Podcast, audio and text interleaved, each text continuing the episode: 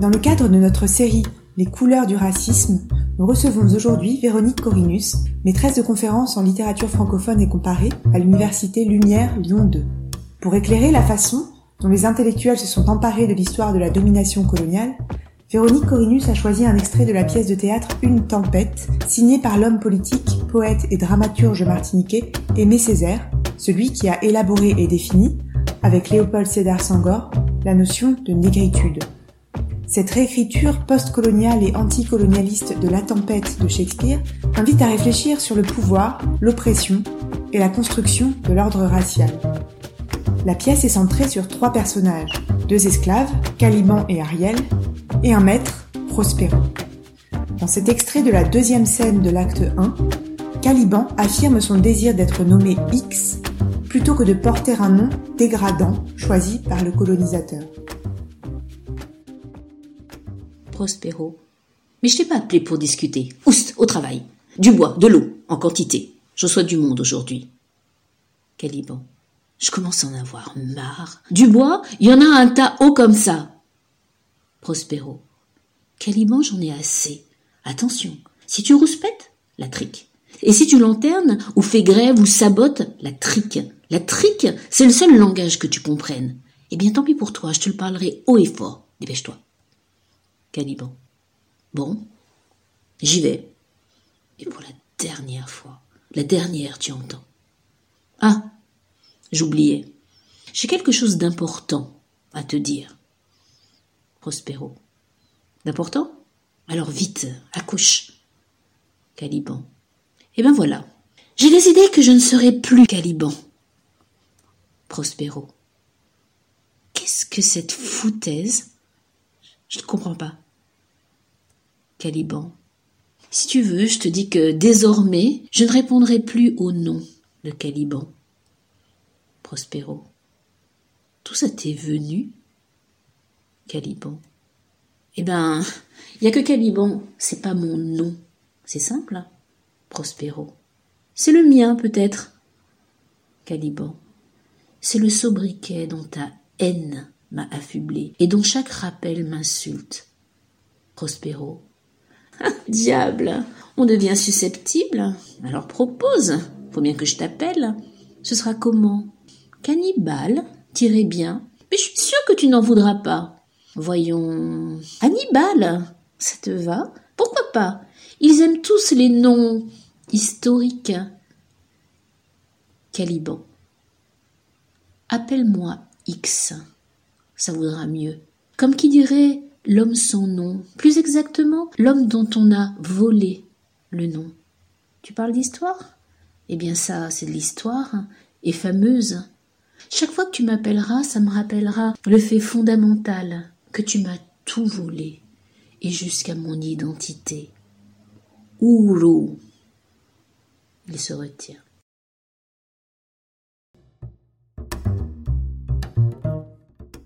Lorsque Césaire publie Une tempête, nous sommes en 1968. La situation des communautés noires connaît de fortes évolutions depuis la fin de la Seconde Guerre mondiale celles qu'on appelait les quatre vieilles colonies, ont acquis en 1946 le statut de département français. Les pays africains, quant à eux, accèdent tour à tour à leur indépendance depuis le début des années 60, dans un contexte général d'effondrement des empires coloniaux. Aux États-Unis s'intensifie la lutte des Noirs américains pour les droits civiques.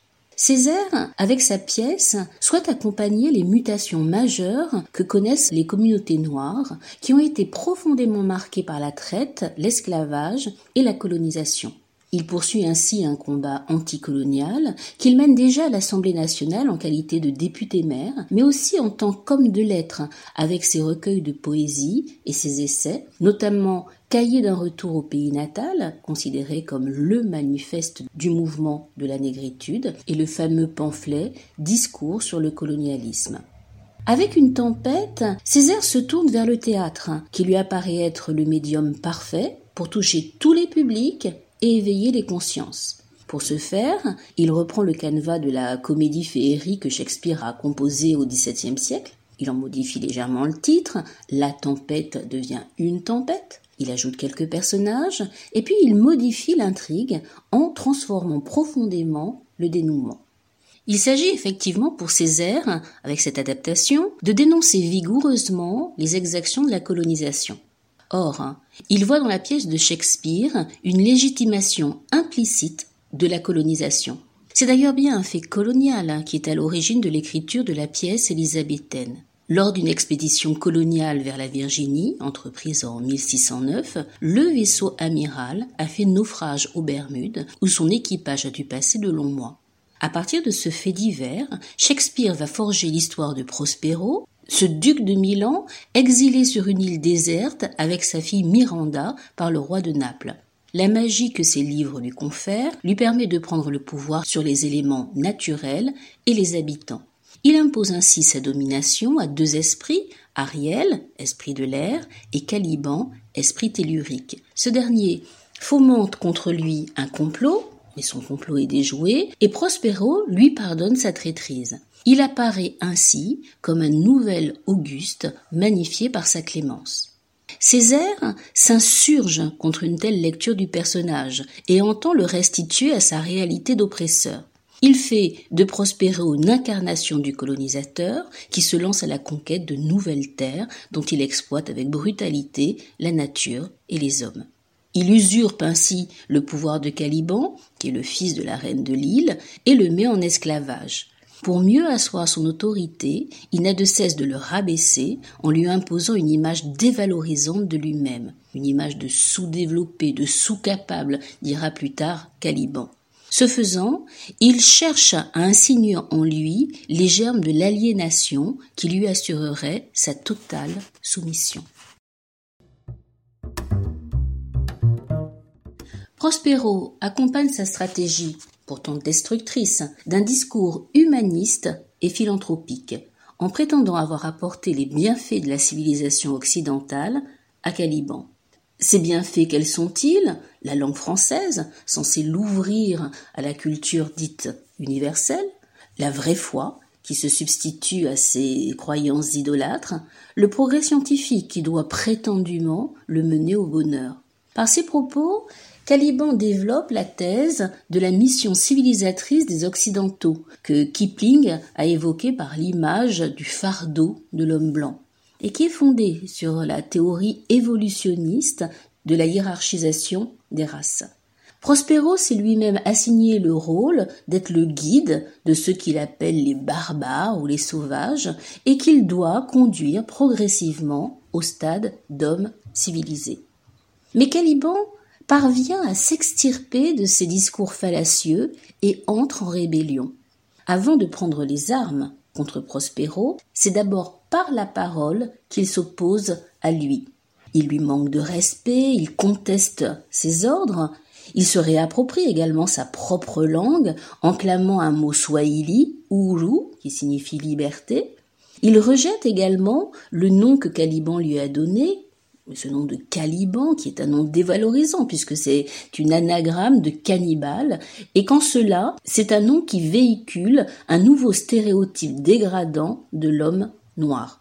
Il veut désormais se faire appeler X, c'est-à-dire par le biais de l'inconnu mathématique, pour dire toutes les spoliations dont il a été la victime. On lui a pris son nom, c'est-à-dire son identité, sa culture, son humanité. Mais s'il revendique également ce nom de X, c'est qu'il prend comme modèle de lutte Malcolm X, dont il adoptera les principes de lutte violente, par opposition à Ariel, qui est un esprit modéré, un esprit conciliant, qui préférera la non-violence d'un Martin Luther King. Quoi qu'il en soit, Caliban entame une trajectoire vers l'émancipation par laquelle il prétend retrouver l'intégrité de son être et de sa culture que la colonisation avait brisée.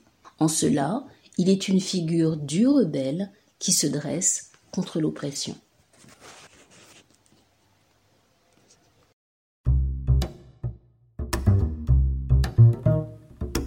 Vous avez écouté le deuxième podcast de notre série mensuelle Les couleurs du racisme. Si vous appréciez The Conversation, n'hésitez pas à vous abonner à notre newsletter quotidienne, elle est gratuite. Pour aller plus loin sur ce sujet, nous vous recommandons la biographie d'Aimé Césaire signée par Véronique Corinus aux éditions des Presses universitaires de France en 2019.